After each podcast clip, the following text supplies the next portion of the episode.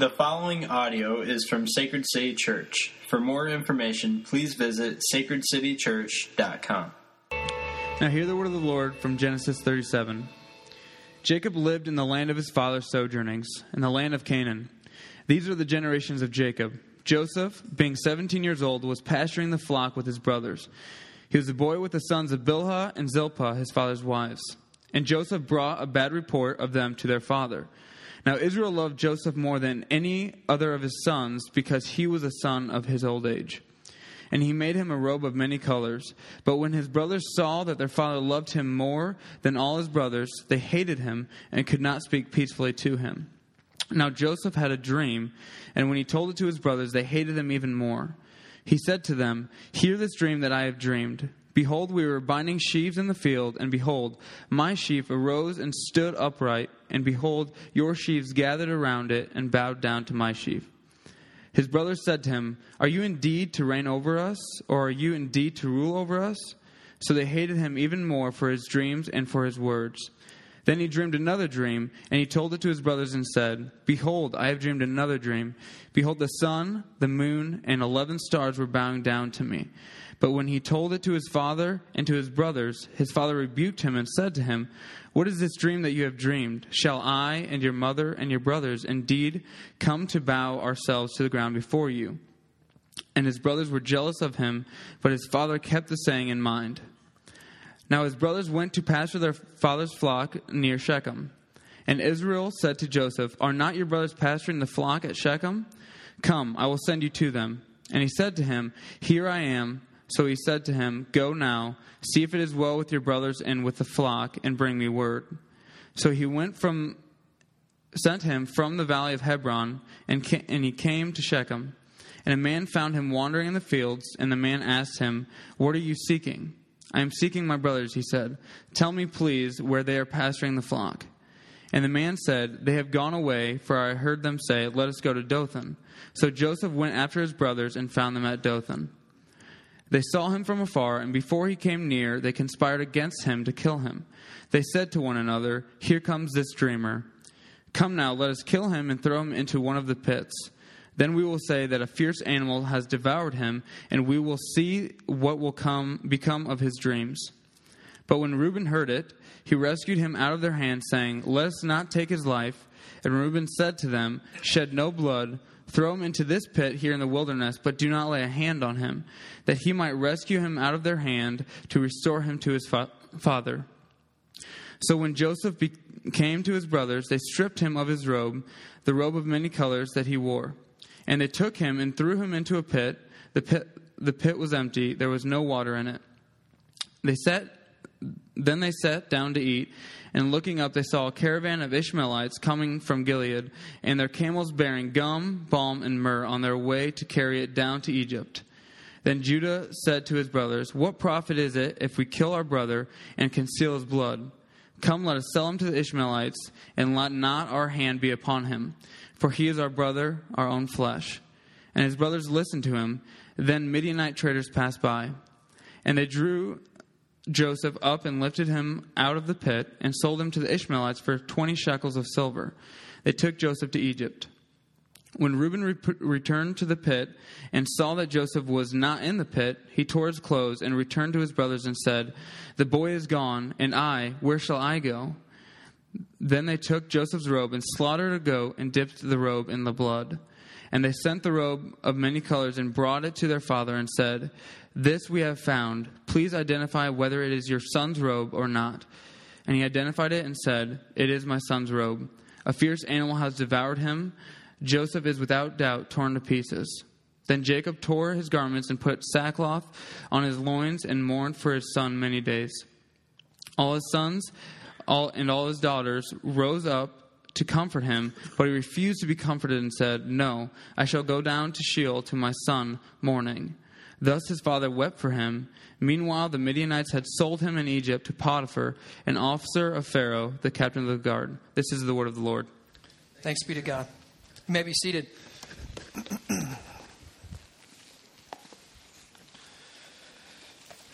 Good morning. Happy Father's Day to all the men in the place this morning. Um, we're very thankful that you're here. This is uh, being a father is a high calling. It's a great responsibility. We take it very seriously around Sacred City. Uh, we do our best to raise up men and to train men and to love their wives and to lead their families and to serve God and to serve His church. So we want to welcome you this morning. Um, but what we're doing, we're just continuing our study in the book of Genesis. We find ourselves today in the 37th chapter, and today marks a very significant turning point for us in the book. Uh, the book of Genesis when it was originally written, is actually made up of 11 different genealogies. Um, theologians or scholars call these Toledots. All right, Toledots. Um, every time you see uh, these are the generations of in the book of Genesis, it's a different section or a different genealogy. So the whole book is actually made up of 11 different large chunks, kind of like 11 different chapters. Uh, last week we saw Sam dealt whimsically with Esau's family line and legacy, and today we enter into the climactic conclusion uh, to the book of Genesis. All right, the last 13 chapters here are going to deal with, uh, mainly going to deal with Joseph and the sons of Jacob. So, this last section of Genesis deals with the transformation of Jacob's sons. Instead of giving you a bunch of overview and context right away, I would just like to jump into the text, go verse by verse through it, and then give you some commentary as we go. So if you would open up your Bible to Genesis chapter 37. If you need a Bible, there's some back in the back, or you can pull it out on your smartphone. Uh, we have a Sacred City app. If you want to download that, it'll also be on the screen with us as we follow along. Genesis chapter 37. I believe that God's got some good stuff for us today. So, excuse me, I'm going to pray, and then let's just jump right in. Father, we celebrate you on this Father's Day, that you are the great Father um, of us, your children, through the gospel of Jesus Christ. Thank you for giving us the weight, the men in the room that are fathers. Thank you for uh, giving us this gift of fatherhood. I pray that today, as we study your word, we would learn from Jacob. We would learn what not to do, what to do. Um, and we'd learn from you how you are our great Father and how you shepherd us and lead us and you know us and you know our frame. God, I ask that you would give us a mind to understand your word, that you would give us eyes to be able to bring it in, ears to be able to hear it, that you would anoint my mind to think your thoughts and my voice to speak your words this morning, um, that it would be all of you and very, very little of me. I pray that your anointing would go forth and you would um, bring great light to the gospel, great glory to yourself and to Jesus Christ um, through your word and through this text that we get to study today. In Jesus' name, amen. Are we ready to dig in? Are we ready? All right, come on now. Genesis chapter 37, verse 1. Let's go. Jacob lived in the land of his father's sojournings in the land of Canaan. So we've been studying this book, and now he's back. He, Jacob is in the promised land, and he's settled down in the promised land. All right? And we have been moving up Abraham's tree Abraham's family tree in the book of Genesis. We studied Abraham, and then we studied Isaac, and then we've studied Jacob. And now, finally, the focus is turning to Jacob's son, and mainly the focus is turning to Jacob's 11th son, Joseph. Okay? Listen to this. Just let me paint this picture for you. Um, Moses, the author of the book of Genesis, spent two chapters on all of creation and he spends 13 chapters telling us the story of Joseph. Okay? This is, an, this is very important for us to understand. It's important for the nation of Israel. It's important for our faith and the gospel. It's important for us to understand the life of Joseph. And one of the things that you saw in the past is that God did a lot of miracles. Okay? What's unique about the story of Joseph is God, it's kind of God's invisible hand at work. God's not guiding and leading necessarily through a bunch of miracles, but through something that we're going to come to find out later is called providence. And we'll get to that in a minute. But let's just keep reading. These are the generations of Jacob. Joseph, all right, setting it up right here. We're focusing on Joseph now. Being 17 years old, was pasturing the flock with his brothers. He was a boy with the sons of Bilhah and Zilpah, his father's wives. Remember, his father, oh, good old Jacob, has got technically two real wives and two kind of sister wives, all right? He's got four wives going on. And Joseph is growing up in the big of this big happy redneck family, right? Four wives, 13 different kids, right? They live in a van down by the river. I mean, it's that type of family, okay? now, look at verse as we keep reading, let's, let's keep reading. He was a boy with the fathers of Bilhah and Zilpah, his father's wives. And Joseph brought a bad report of them to their father. Okay? Now, in the Hebrew, this is the easiest way to say this is Joseph was, he's the 11th son. Joseph was a tattletale. Okay? There's one in every family, right? Even if you're a single child, you tattle on yourself, right? There's this tattletales are in every single family. So there's this thing about Joseph that he wanted to get one up on his brothers, and he would go and check out check out the brothers and mom they're eating all their gummy worms mom they're eating their dessert first mom they're playing too much video games mom right joseph was a tattletale okay so Moses is setting this up for us right away. Now, many of you, if you grew up in church and you had Joseph in his little fancy robe, you know, on the on the flannel graph in Sunday school, you you never really probably heard this backstory of the story. But it's important for us to understand what's really going on. So let's just set this story straight right here. Joseph is a tattletale. Tattletales aren't too endearing, right? The brothers aren't wanting to invite him into too many things because they know he's just going to rat on them to mom and dad about everything they do wrong. So Joseph brings a bad report. Now let's keep reading. Verse 3. Here we get some more backstory. Now, Israel, that's Jacob. Remember, Jacob's name was changed to Israel. Now, Israel loved Joseph more than any of his other sons. Now, come on, parents. Favoritism is not good. Favoritism in the Bible, favoritism is a sin. And we know that if you have multiple kids, that there are there might be kids that you have that you resonate more deeply than other kids right? If you're a high strung individual, maybe you like that child who's a little high strung like you and wild in the life of the party, and maybe you think the quiet one that sits in the corner and read books is just a little odd, okay? That's okay. You can feel that. You can feel that, like you don't have much in common with your child. That's okay to feel that. What's not okay is to let the other kids know it. It's not okay. I mean, you are breeding dissension into your family if you show favoritism to your kids, right? Like one kid gets the sucker all that, and the other ones don't, right? You take one kid's out, kid on a date, and the other one, no, he just sits home, sits at home by himself right? It's bad. That's bad. That's negative, right? We need to treat our kids individually. The Bible says to raise them up in the fear and admission of the Lord, train them in the way that they should go. And many of our kids, they have different personalities and different temperaments, and that means there's a different way to love them, to train them, to lead them. There's a different way for each individual child. It's wrong to treat your kids like a herd. Okay? We must raise them up individually, know their hearts, know their giftings, know their talents, know their desires, and then lead them and love them in light of how God made them. Okay? But Jacob does not uh, follow the way of God in this. And let's see, look, look what Jacob does. Now, Israel loved Joseph more than any of his other sons because he was the son of his old age and also because he was the 11th son, the son of. Uh, his favorite wife, right? And he made him a robe of many colors. Now, they don't really know. This is just a greatly ornamented robe. They don't really know if, if it's a robe of many colors. It doesn't actually say that in the Hebrew, it, but it, it's an ornamented robe. So it's either, it's either just a really fancy robe or it's a long robe with long sleeves. But it, it, it, it, it said special treatment.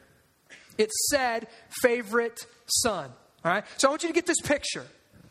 Joseph, he's 17, right? He's a tattletale. He's running around the house in his little special pimp robe, right? He's tattling on all of his brothers. And his brothers, see, I mean, this is not like one kid gets a robe. That's like waking up on Christmas morning, the tree's all, you know, decorated, and there's Joseph's presents and everybody else. No, nothing. Right? This isn't going to generate love and generosity and caring and brotherly love in the family. This is going to generate jealousy and dissension and envy. So, what happens? Well, J- Israel makes him a robe of many colors. But when his brothers saw that their father loved him more than all his brothers, they hated him and could not speak peacefully to him. All right? Joseph's brothers saw the special treatment that, that Israel was giving him and they hated him. They could not speak peacefully to him. I was reading a, a sermon from Tim Keller this week, and he said, through his Joseph, through Joseph's spoiled bratness, through his stupidity, through his meanness, through his nastiness, through his pride and his arrogance, he stirred up the worst in his brothers. Proverbs 14:30 tells us that jealousy rots the bones. Parents, jealousy rots the bones.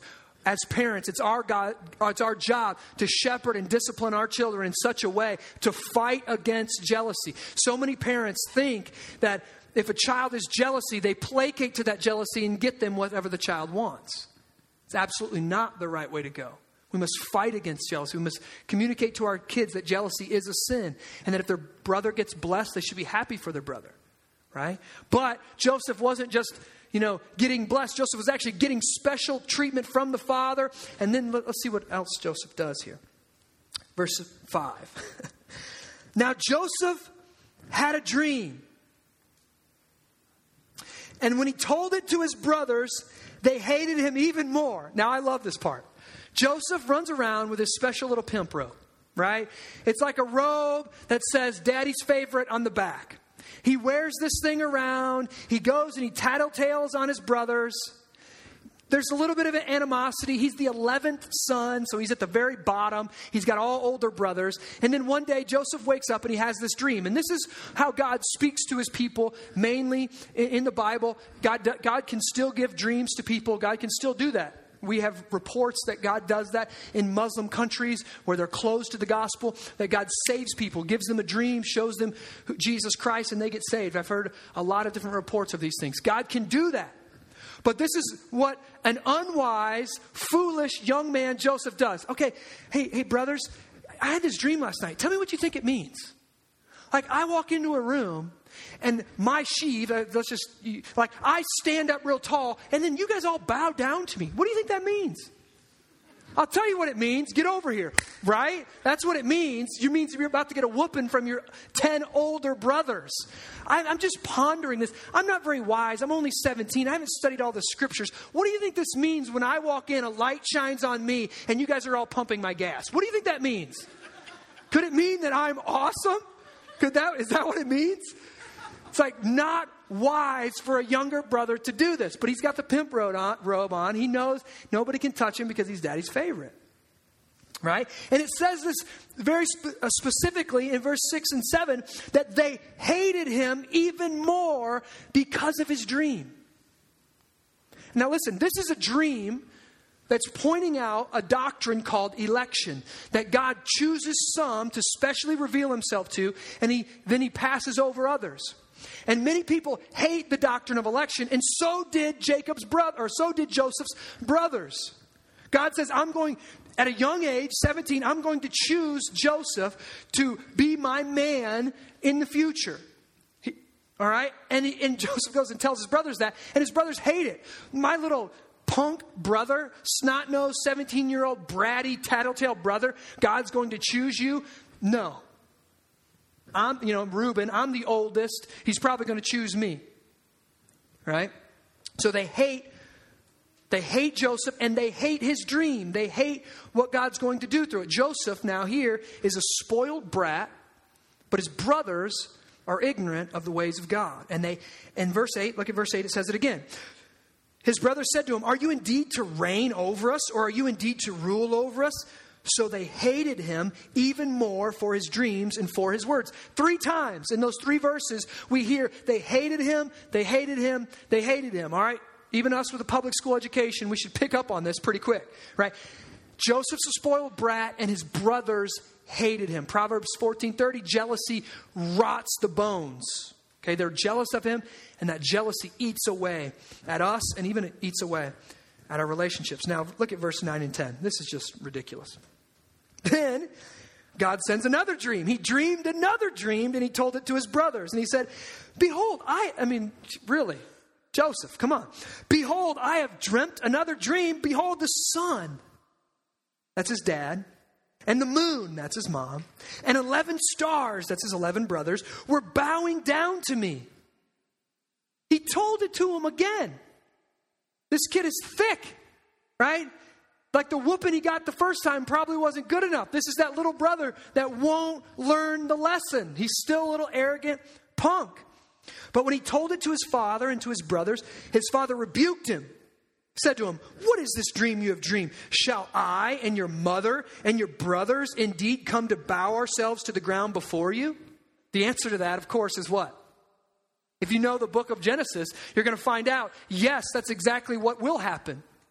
Now, I'm jumping 10 chapters in the future and we're going to get there but that's this is this dream that he has at 17 will come to pass but it does not come to pass the way that he would hoped. It does not come to the pass the way that we would plan. It does not if you're writing a script of your life it will not happen that way. It happens in a lot darker more destructive more painful way but his father does come basically to bow down before him and his brothers do as well. But uh, verse 11 and his brothers were and his brothers were jealous of him. Again, we, we can see jealousies all over this text. But his father kept the saying in mind. Hint, hint. But the father kept this. Okay, maybe there's something to this dream. Jacob, remember, I had a dream once. Remember, I saw heaven opened and angels going up and down on the ladder, which is the Son of God, and Jesus came and wrestled with me. So Jacob's like, hmm, maybe. Jacob remembers, hey, I was chosen, I was the second, I was chosen over my older brother. God elected me and not Esau. So maybe God is choosing Joseph. Maybe. So he, he says, Whoa, you little arrogant punk, don't talk like that. But he meditates on it in his mind. He knows this is probably the way that God works. All right, now listen. This is the beginning of an amazing story. What we just read is going to set up and provide a bit of context and backstory for the remainder of the book of Genesis. This story, I, I literally probably chose to preach through the book of Genesis so I could preach on this these next 13 chapters. All right? So the last 37 chapters have been a prequel for the next 13. All right? I'm so stoked about this story of Joseph because I believe it's a, it's a it's a universal human story. It's a universal human longing. We could all resonate with it. It's what many of the movies that we go to, they have pieces of this that we resonate with today. And I think it's absolutely fascinating. It should be made into a movie. I know, you know, it kind of made into this musical, Joseph and his amazing Technicolor Dreamcoat or whatever, right? But they missed some key pieces to the story, all right? So if you've seen it, you still need to understand what's going on here. So, what we've witnessed over the past 40 weeks, we've preached 40 weeks through the book of Genesis. What we've seen is that God is on a mission to make the world right again. I think every person, your neighbor, every person in the cubicle next to you, we would all resonate that the world is not as it should be. Right? Murders happen, pain happens, relationships are difficult, Roses have thorns, animals killing, like tornadoes happen. The world is not as it should be. And what the book of Genesis shows us is there's a reason for that. It's called sin, it's called Adam and Eve's rebellion, and everything is fallen. But now God is on a mission to restore all things back to himself. He's on a mission to fix all things. And God has been doing that by sovereignly handpicking people to know him, follow him, and spread his name to all the earth. But what we've noticed, if you've been around for a while, you've noticed that God doesn't pick winners. Right? God, God picks weirdos and crooks. He picks moon worshippers and thieves. But God, with His amazing grace over time, changes these crooked men into men of character and men of God. As Martin Luther once said, God enjoys drawing straight lines with crooked sticks. So that should give us all some hope, right? God doesn't pick men or women off the A team. He likes to use people that uh, other people would normally not choose if they're in their right mind right? God's like the major league scout. He's going to a you know he's going to a major league baseball game and he's drafting the mascot to play second base right? It does man I, that guy's got some moves over there. So we need a second baseman. Come on over here. Take the hat off right? Put down the tail feather and come play second base for us right? That's the way god drafts people into his work in the book of genesis. It doesn't make sense. And at, but what God does, as we see, is through His grace, He takes these mascots and He changes them through faith. And then as a result, God gets all the credit for it. He gets all the glory. People, their natural talent doesn't get the glory, man doesn't get the glory, but God gets the glory. And now, after we're just coming on the heels of studying the life of Jacob and studying the, the man Jacob. I hope no one is going, you know what? I really want my son to grow up and be a Jacob right? Like lies, cheats, steals, marries four women, doesn't respond well when his daughter gets kidnapped and raped. If you're looking for a good example and hero to read to your kids at night, don't choose Jacob, right? But now, as we read the story and we get to see God's grace and we get to see his wisdom, it's just put on display for us. But many of us have a hard time resonating with Abraham and Isaac and Jacob because God shows up to them in such miraculous ways. We saw a few weeks ago that Jesus actually came down and wrestled all night long with Jacob. Pre incarnate Jesus shows up to Jacob and whoops him all night long, right? Wrestles with him, then finally pops his hip out of joint, and the rest of his life he walks with a limp. Shoot, if Jesus took me down and whooped me all night long, I think I'd be a different person in the morning too, right? But 99% of the time, that is not how God works in our life. And this is a turning point for us in the book of Genesis because up until now, the first 36 chapters have really been showing and highlighting God's miraculous nature that God is sovereign over all the earth and He can speak and He can give dreams and He can cause miracles to happen and, and 100 year old women to give birth to babies. God can do all of this stuff. But now the remaining 13 chapters are going to show God's other hand, God's invisible hand, as it were, as how God normally orchestrates all the things in our life. See, most of the time, God seems rather silent, doesn't he? Other than his written word here in the Bible, but even that oftentimes seems like some kind of hieroglyphics, right? It's open for interpretation. I can't really understand it. But what we're about to see in the life of Joseph is God's invisible hand getting Joseph where he's supposed to be and just as important, making Joseph into the man that he has to be. God wants to use Joseph, but Joseph's not ready. Can I tell you personally that I felt called to plant a church when I was about 18 years old? I've been saved probably for six months. I felt called to plant a church. I wanted to lead. I had a dream. I even had a guy pray over me and, and kind of prophesy over me that I would be like David raising up many mighty men. And I was ready, man. I was like, let's do this right now. But I didn't have the depth of character to step into that position. I didn't have the wisdom or the humility. I was like untempered steel. See, an untempered sword, it looks exactly the same as a tempered sword. It looks identical, but, it, but it's not the same. See, an untempered sword, if you swing it in battle, it shatters. See, I looked ready, I was talented, but I wasn't ready.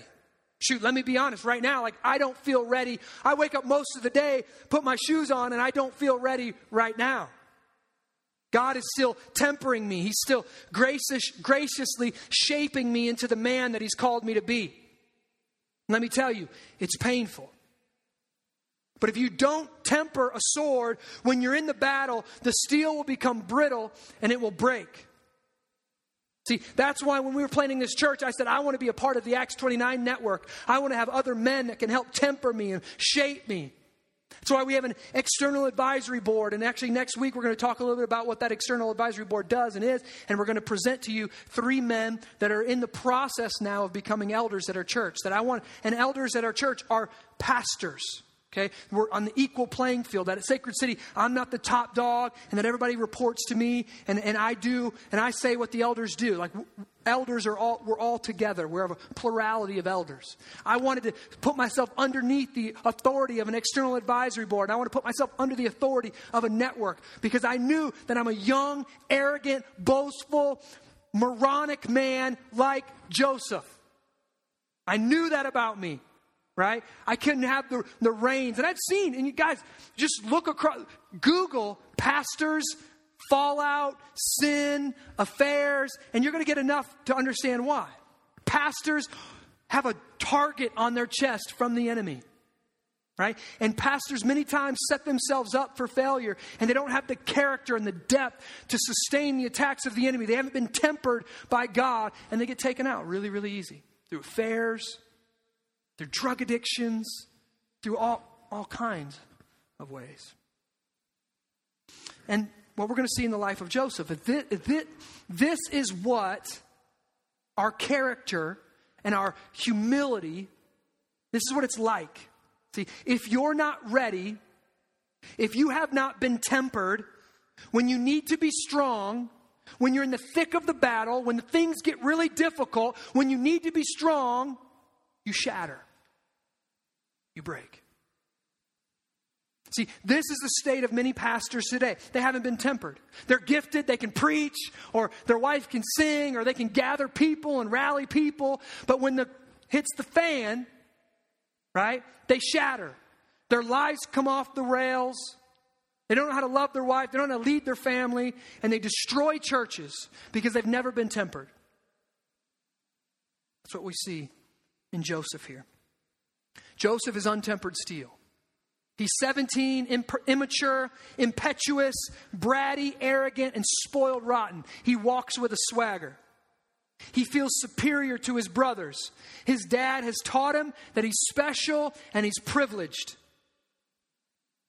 Listen, this is so unique to me.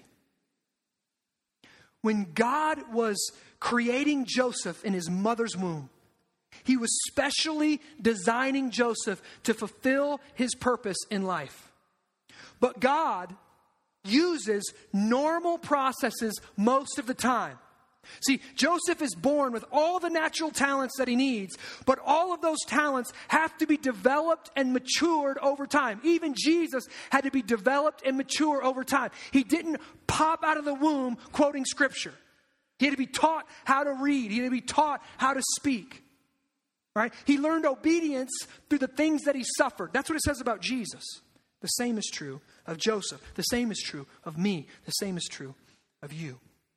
See, one thing that Joseph wasn't born with, nor were any of us born with, is humility. And the book of James tells us that God opposes the proud but gives grace to the humble. Now, listen, how do you develop humility? Listen, I've read C.J. Mahaney's book on humility three or four times. It doesn't work. Right? Humility and a depth of character, phenomenal book, by the way. Humility and depth of character isn't developed merely by reading books. I wish it was. It's developed very similar to the way a sword is tempered. See, a sword to be tempered, it's heated up, it's cooled down. It's heated up, it's cooled down. It's heated up, it's cooled down. There's a process to it. It's not a quick process. It takes a lot of heat, it takes stress, it takes sweat, it takes tears, it takes pain, and nobody wants to hear this today, I know, on Father's Day. But in order for God to make you into the man or the woman that you have to be, it's going to take a tempering process. In this life of Joseph, we're going to see God's process. Those first 11 verses, show us that Joseph needed to be tempered. He was arrogant, he was impetuous, right? He was a tattletale, he was a brat, he was spoiled, unlike any of us, right? No, very much like all of us, probably. First 11 verses show why he needed to be tempered, and the next 13 chapters are going to show how God tempers a person that he wants to use. And I think that many of us are going to really deeply resonate with this story. See, what we're about to witness is how God normally, everybody say normally, how God normally guides people to their destiny, and how God normally, God normally makes people into the people that they need to be when they get there. A lot of times people say when opportunity and preparation meet, when opportunity and preparation meet, that's when your destiny kind of unfolds. But many of us, we think it's going to happen like Dorothy in The Wizard of Oz. Show up and go, we're going to meet somebody, and they're going to go, okay, here's what you want to be the person God wants you to be? You want to know where God's leading you? You want to know the plan of your life? Here it is. Follow the yellow brick road. Right? And we're like, oh, oh, the golden bricks. I can stay on the path. And if I just walk on this golden path, then I'm going to shit. Uh, so eventually, I'm going to meet somebody, and they're going to go, you know what? Here's the major you need to declare. Oh, okay, I'll declare that major then. And then we're going to walk on this yellow brick road and then find there's the woman that you need to meet. Oh, there's the woman or there's the man. I'll get married now. And there's the house. And make here's the offer that you should make on this house. Oh, okay. Here's when you should negotiate with your boss for a raise. Okay, great. Should I cut the grass today or tomorrow? It's on the yellow brick road. I know people that think this way. Right? God told me to buy the Kraft macaroni and cheese today when I was at the store instead of the generic. really? This is like a yellow brick road way of seeing God's will. And guys, listen, maybe that could happen for some people. Rarely does it. I don't know if it ever has. You know what? You know how God leads his people and how God shapes his people? It's more like uh, Indiana Jones and the Last Crusade. If you haven't seen it, you need to see it. Great, great movies. But he's he's standing there, and do you remember he's got to make the leap? And it's an invisible bridge of faith. And he's like, This jump is impossible. I can't do this. And he has to take one step onto the invisible bridge. And it's, a, it's literally an invisible bridge of faith. That's how God leads his people. It's like an invisible path. Invisible. And we're going to see that through the life of Joseph. There are no huge signposts that, that say, Go this way. I meet so many men today who are so addicted to video games and they don't know how to make decisions and they literally want someone to show up or God to show up in a dream and go, tell the woman you want to marry her and ask her to. But there's other women. Yeah, there's other women. There's millions of other women.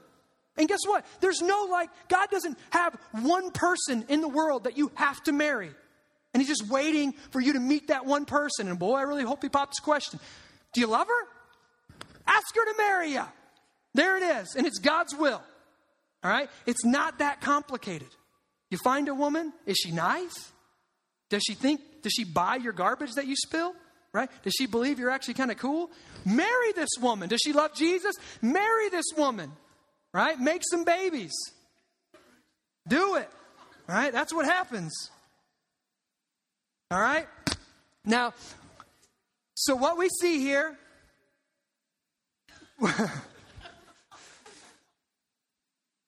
I, I, I, take my kids to the donut shop every Friday morning, and I had all three of them there last week. And people come up, three kids, huh?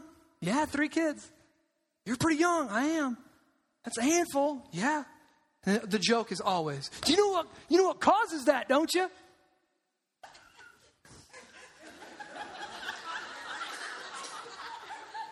Right? They see people with like three kids today. It's like an, an, an they like, are you Mormon or something? Like, it's like an anomaly. I'm like, yeah, having a really sweet wife. That's what causes this. Right? You don't have any kids, do you? right? So, what we see with Joseph here is this invisible hand of God, this invisible path of God, that God kind of stays in the background and orchestrates all things while sovereignly controlling every single circumstance and every single detail of Joseph's life. Now, this is how God normally works no flash, no flamboyance, no flaming fire pot falling from the sky. This is how God shapes us into the people that we're called to be, and He gets us where we're supposed to be. He does it through His sovereign plan and his invisible hand.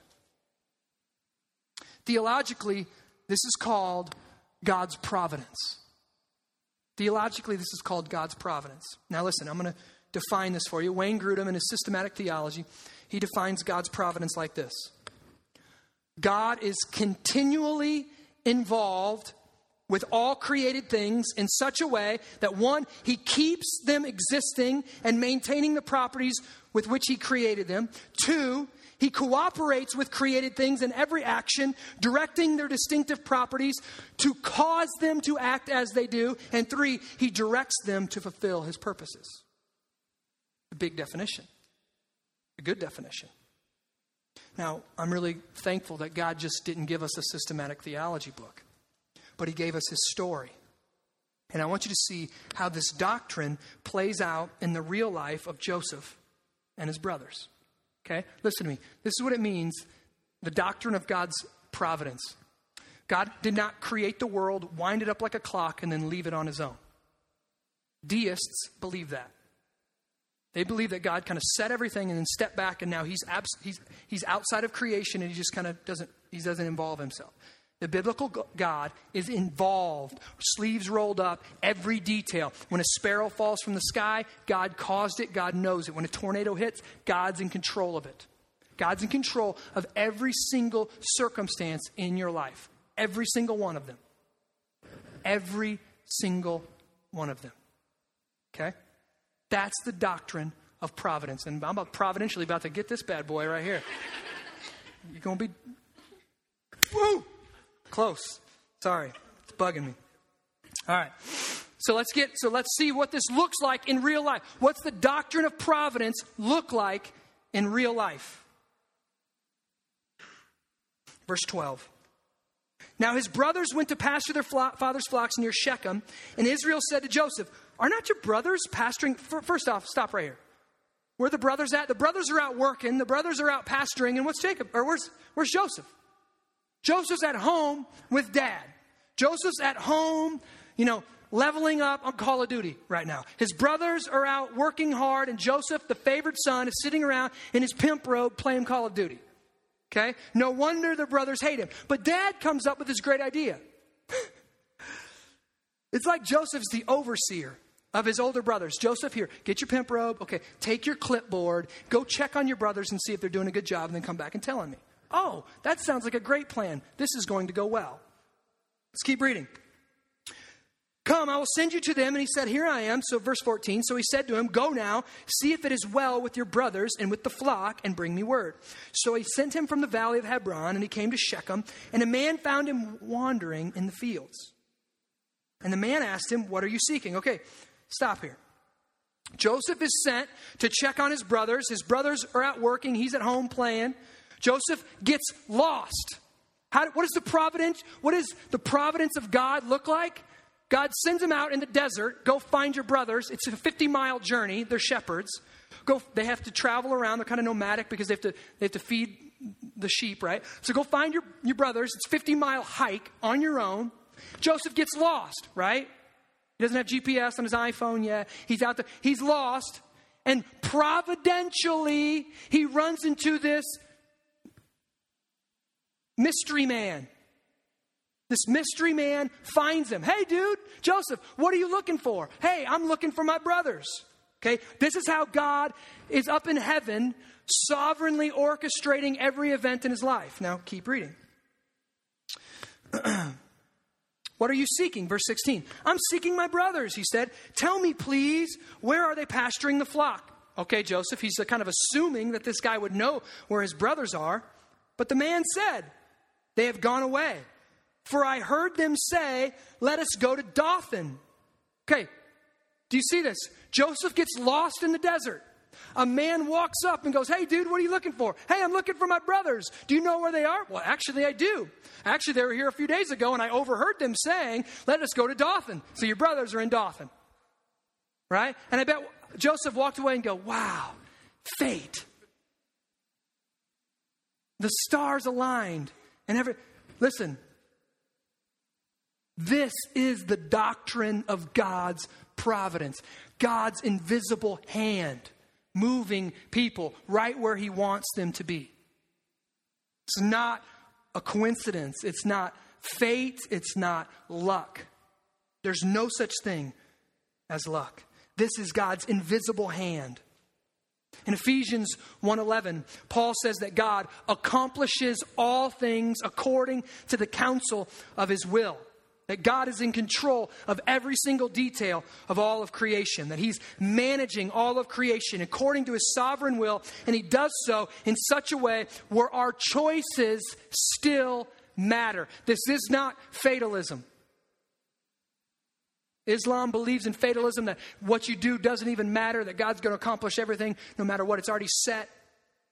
Like the doctrine of election and predestination and providence does not negate our choices, but God sovereignly works through our choices. Do I get that? No, I don't. God is far above me. His ways are higher than my ways, and his thoughts are higher than my thoughts. So Joseph gets lost, but this man finds him, tells him to go to Dothan. So they go. Verse 18. the brothers. They saw him from afar, and before he came near to them, they conspired against him to kill him. They hate him. Their jealousy has gave birth to their sin, like James said, the, like uh, the book of James says. They hate him. They can't stand him. They can't take him anymore. Verse 19. They said to one another, Here comes this dreamer. No longer is he our brother. Now he's just a dreamer. They identify him only by their resentment towards him. Here comes that dreamer, depersonalized him, not our brother, not our father's son, that dreamer. Verse 20 Come now, let us kill him and throw him into one of the pits. Then we will say that a fierce animal has devoured him, and we will see what will become of his dreams. They hated his dreams. They hated the doctrine of election. They didn't want to serve their younger brother. We'll take care of this dream. We can change God's plan. We'll crush him, we'll kill him. Verse 21 But when Reuben heard it, he rescued him out of their hands, saying, Let us not take his life. And Reuben said to them, Shed no blood. Throw him into this pit here in the wilderness Sorry. But do not lay a hand on him, that he might rescue him out of their hand to restore him to his father. Verse 23. So when Joseph came to his brothers, they stripped him of his robe, the robe of many colors that he wore, and they took him and they threw him into a pit. The pit was empty, there was no water in it. Okay? They're going to kill his dream, they're going to take him out. They used to have big, these big water, these wells dug, right, that they could store water in. It's, it's empty. They throw him in it. They're going to kill him. Verse 25. Then they sat down to eat. This is just cold blooded. Kill the, we're going to kill the dreamer. We're going to kill his dream. We're going to throw him in a pit. And then they sit down to eat. That's just cold hearted. But look, look at this. This is, this is so, this does my heart good. Look at God's invisible hand at work here. Verse 25. And looking up. Okay? They sit down to eat, and looking up, they saw a caravan of Ishmaelites coming from Gilead with their camels bearing gum, balm, and myrrh on their way to carry down Egypt. Then Judah said to his brothers, What profit is it if we kill our brother and conceal his blood? So look at this. God is in control of all of this thing. God is trying to get Joseph where he wants him, and God's got to shape him into the man that he needs to be. God has got to temper him, but God doesn't do it absent of people's choices. God does it through his choices. So, what God does is just accidentally, luck would have it, right? Fate, fatalistically, whatever, they sit down to eat a meal after they just threw their brother in a pit. And what do we see? They look up, and it just so happens a caravan of Ishmaelites are right in front of them. And all of a sudden, a thought pops in Judah's head wait, if we kill him, we get nothing out of this dude. But if we can sell him to these guys, we get a little cash in our pockets. Let's sell our brother. Let's not kill him. Do you see God's sovereign hand? Joseph finds some mystery man. This mystery man happens to overhear, right? He goes to Dothan, now all of a sudden, these Ishmaelite traders are just in time. Why was Joseph lost in the desert? Probably to make time for this interaction right here. This is how God's providence works in the details of our life. And then, lastly, verse 28 they drew Joseph up, they lifted him out of the pit, they sold him to the Ishmaelites for 20 shekels of silver. They took Joseph to Egypt. And then I'm not going to read all of them, but the last thing is he ends up, verse 36. Meanwhile, the Midianites had sold him in Egypt to Potiphar, an officer of Pharaoh, the captain of the guard. So God gets him where he wants him through the process that he needed to get there. Now, listen God has a purpose in all that he does in the world, and he providentially governs or directs all things so that they accomplish his purposes. I want you to hear this. Psalm 103:19 says this, "The Lord has established his throne in the heavens, and his kingdom rules over all." Daniel chapter 4 says this, he does according to his will in the host of heaven and among the inhabitants of the earth, and none can stay his hand or say to him, What are you doing? Paul says in Romans that from him and through him and to him are all things. And in 1 Corinthians, Paul says that, all, that God has put all things in subjection under Christ's feet. That he goes on to say, God is the one who accomplishes all things according to the counsel of his will, so that ultimately, at the name of Jesus, every knee will bow in heaven and on earth and under the earth, and every tongue will confess that Jesus Christ is Lord to the glory of God the Father, in Philippians chapter 2. And then finally, the scripture that many of us know.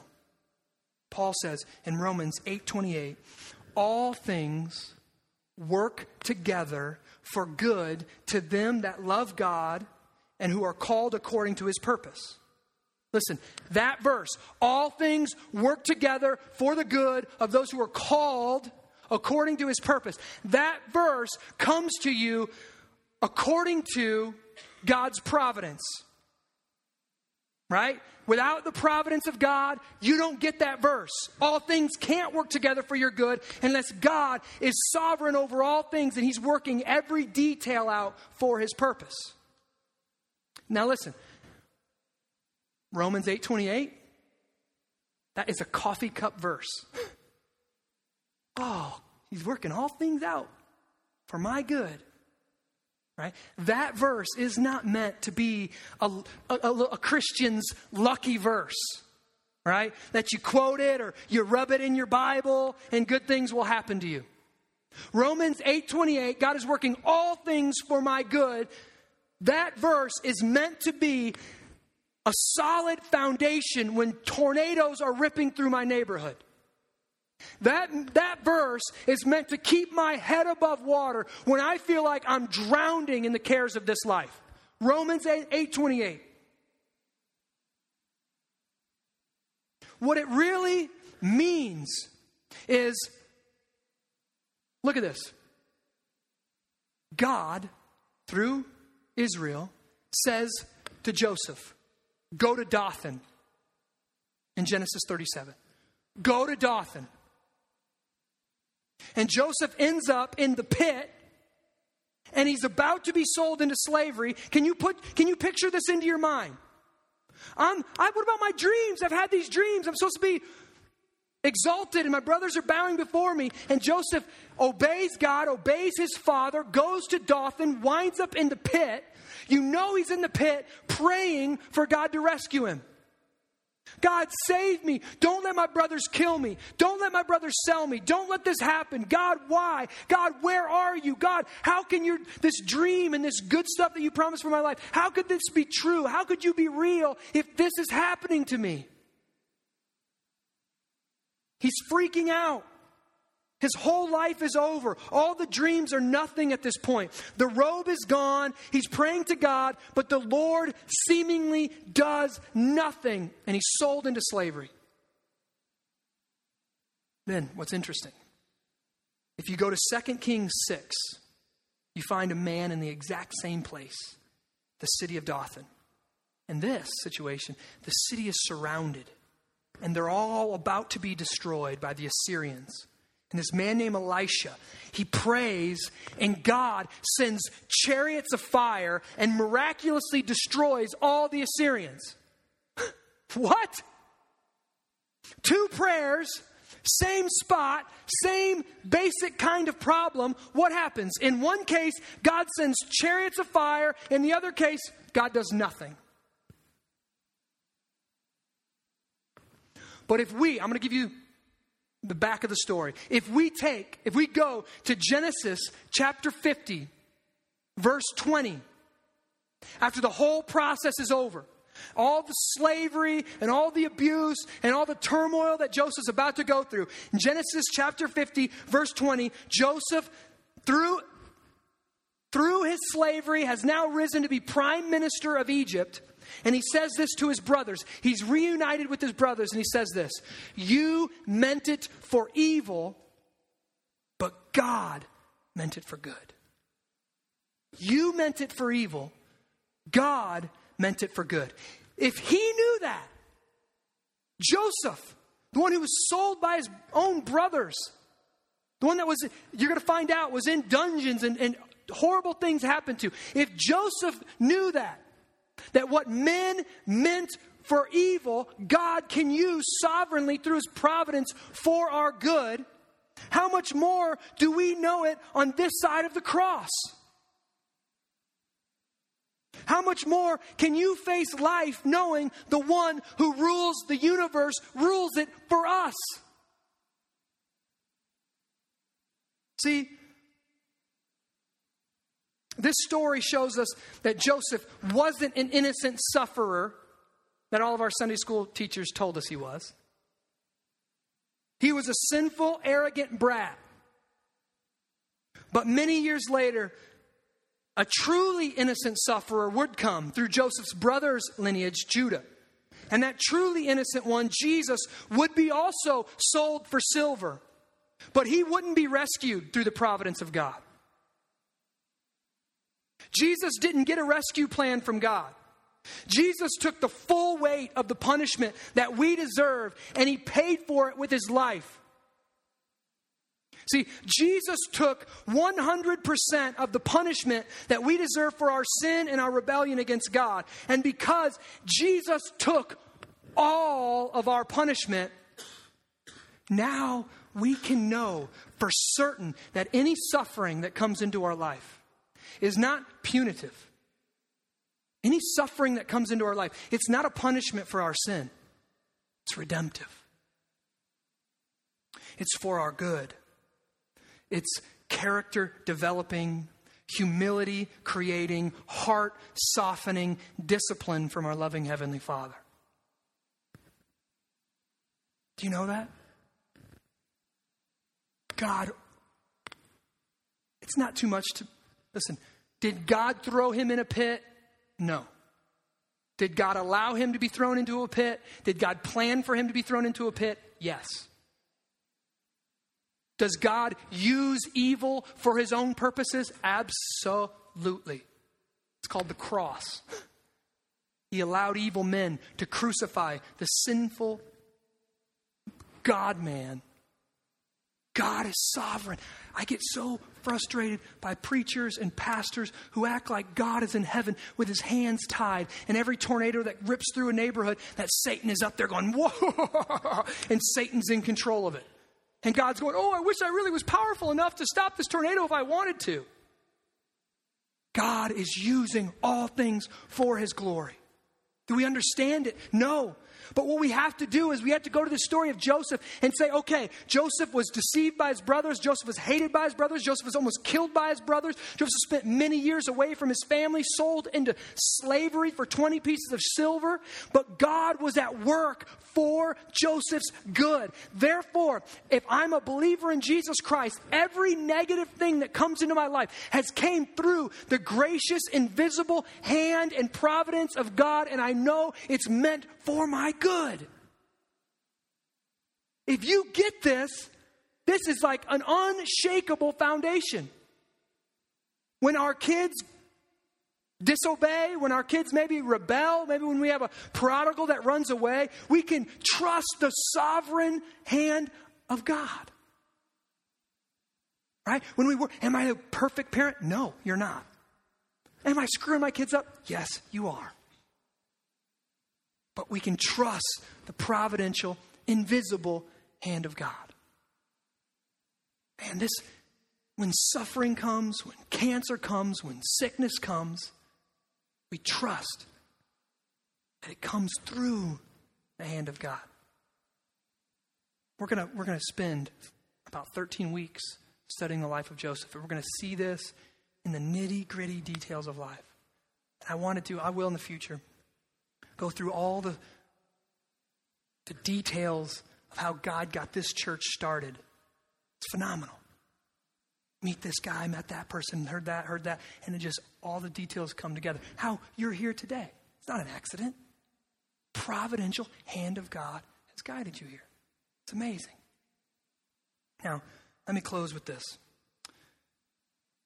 C.S. Lewis married a woman named Joy Davidman, and she died. And after she died, he wrote a book called A Grief Observed, where he tried to work through his grief. And at one point, he, he worked through his grief this way. He says, She is in God's hand. And that gains a new energy when I think of her as a sword. Perhaps the earthly life that I shared with her was only part of the tempering. Now, perhaps, God grasps the hilt. He weighs the new weapon and he makes lightnings with it in the air. A right Jerusalem blade. I'm going to read it again just because C.S. Lewis is so amazing. He's working through the grief of his wife dying. And he says this She's in God's hand. That gains a new energy when I think of her as a sword. Perhaps the earthly life that I shared with her and all of her suffering was only part of the tempering. Now perhaps God grasps the hilt. He weighs the new weapons, the weapon, and he makes lightnings with it in the air, a right Jerusalem blade. That's exactly what's going on in your life. God is tempering you. He has been honing you. He has been sharpening you all of your life in everything you've done, right and wrong. He's turning you into a right Jerusalem blade, something that will be sharp, something that will be beautiful, something that will be great in His hand, something that won't break when battle tested. Every single circumstance in your life is sent to you for this purpose. He's making you into a right Jerusalem blade. And I know that brings up all kinds of questions. What about this? And what about that? And what about all the really horrible things that have happened? Had God done? No, God didn't do it. Did God allow it? Absolutely. Did God keep you safe? Absolutely. Did God get you here? Absolutely. Why? To temper you, to make you into the man or woman you need to be and you're called to be. So in the future, when whatever it is that you're called to do, when that opportunity meets the preparation of God, that's where the light comes on. That's where destiny happens. But, but don't jump off, to, to change metaphors, don't jump off the potter's wheel. Right? Stay there. It's tough, it's difficult, it's hard, it's sharpening. It's good. Let's pray. Father, I thank you for your word. I thank you for this story of Joseph. I thank you for getting to see that we're not in the story. Sometimes when we're in the story and all the horrible things are happening in our life and cancer and sickness and and pain and loss and relation relational discord sometimes when we're in it we, we, we're like Joseph in the pit and we're praying and we're asking for rescue and we feel like you're not answering us. But now it's such a gift that we get to study your word and we get to look in on Joseph's story and we can say, wow, God is at work. God is providential. God is over all things, and God has a plan. Even if I can't understand it right now in the moment, even if I can't see it in the moment, I can have faith and believe that God is sovereign over all the details of all of creation, and He's working all things out for my good because I've been called according to your purpose. Thank you, God, for working for our good. And we see that clearly in the life of Joseph, but we see that even clearer in the life of Jesus. We lived the perfect life, and yet suffering came, and pain came, and relational discord came, and people turned their back on him, and people gossiped about him, and people labeled him, and people called him all kinds of names, and people laughed at him and scoffed at him. And that was all a part of your providential plan Jesus learned obedience through the things that he suffered. And right now, he's been perfected forever. Right now, he's been glorified. Right now, he's ascended and he sits at the right hand of God the Father. And he's our high priest. And he, he knows what it feels like to be man. He knows what it's like to have the pain and the turmoil and the loss. And he, he's right at the right hand of God. And he's pleading on our behalf. Jesus, thank you for being the perfect man and God, pleading for us on our behalf. And as we take part in your supper, we remember that your body was broken for us and that your blood was shed for us to cover all of our sins, past, present, and future. That in the gospel, by faith, our salvation is secure because you paid the price with your own precious, sinless blood. And then you can sit down because the work is completed. We don't have to atone for our sin. You've done it for us. Thank you for this beautiful gift. All glory to your great name. All glory to your Father for thinking up this plan. I ask that you would communicate that grace to us now in a special way. In Jesus' name we pray. Amen.